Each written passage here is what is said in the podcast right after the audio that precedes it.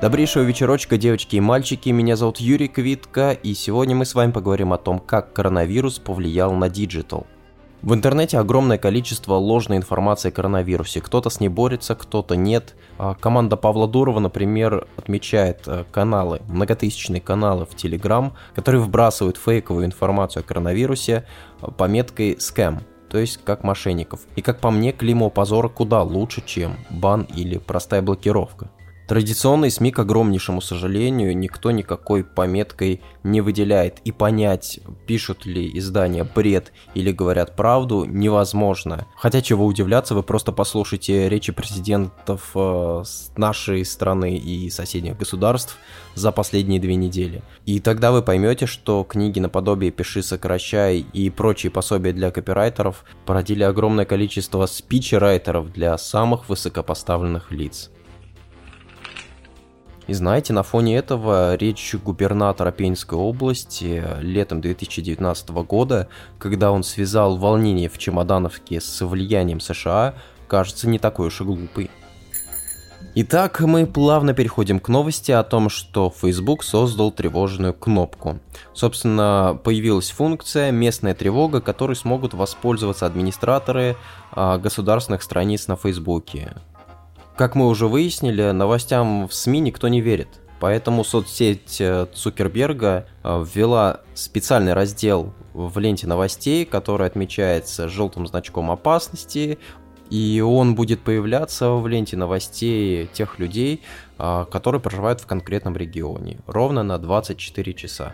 Но я более чем уверен, что в Пензе такая функция работать никогда не сможет, поскольку СММщики, ведущие страницы людям из правительства, попросту не знают огромного количества функционала соцсетей.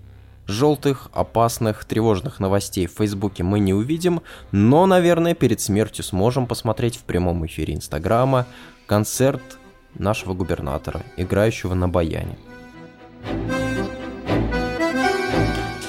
И смотрите, как интересно, мы плавно переходим от одной новости к другой, от баянистов к банистам, или, может быть, даже к банатам или банутым людям. Я не знаю, как правильно, речь идет о таких распространителях бреда в соцсетях, как Виктория Боня. Процитирую философа и мыслителя школы «Дома-2». Я считаю, что это глобальная какая-то геополитический заговор. Если честно, это как практически биологическое оружие, которое было запущено. Этот вирус нужен нашей планете. И самое страшное, что это мнение с самыми разными приписками, в зависимости от того, какую школу вы оканчивали, «Звенящие кедры России», «Дом-2» или Николая Старикова, распространяется намного быстрее, чем коронавирус. И у каждого вещателя есть своя трибуна в соцсетях, с которой он глаголит на многомиллионные аудитории. И меня волнует это, поскольку некоторые мои знакомые уверены, что никакого вируса на самом деле не существует, что это выдумка. Другие считают, что все это политические интриги. Третьи говорят о том, что необходимо скупать гречку и туалетную бумагу, поскольку Москву закроют на карантин с 1 апреля. И, безусловно, есть среди знакомых люди, которые проверяли информацию, общались с родственниками зараженных, погибших. То есть у людей каша в голове творится, и каждый включает такую искусственную заботу, мол, не скупайте туалетную бумагу, оставьте гречку на полках, ничего не исчезнет с прилавков, просто успокойтесь, не паникуйте. На самом деле люди не заботятся о вас, а они просто переживают, что им еды и туалетной бумаги не хватит. Ведь, как известно, не в ситуации с коронавирусом, а вообще выживет самый запасливый и самый трусливый. И 2 такие интересные новости. Первая — это о том, что Иран выпустил своих заключенных, чтобы снизить скорость распространения коронавируса. И вторая, и смех и греф, это новость о том, что Сбербанк будет использовать заключенных для обучения искусственного интеллекта.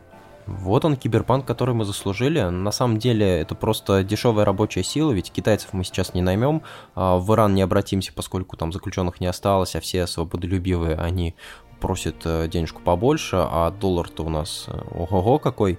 Вот, поэтому, наверное, будут использовать наших отечественных заключенных. Возможно, что даже таргетологов, SMM-специалистов, контент-менеджеров и дизайнеров тоже стоит искать на не столь удаленке. На этом все. Рассказать, наверное, не о чем больше. Если у вас есть еще какие-то вопросы, предложения по темам выпуска, обязательно пишите. Всем спасибо за уделенное время. Пока!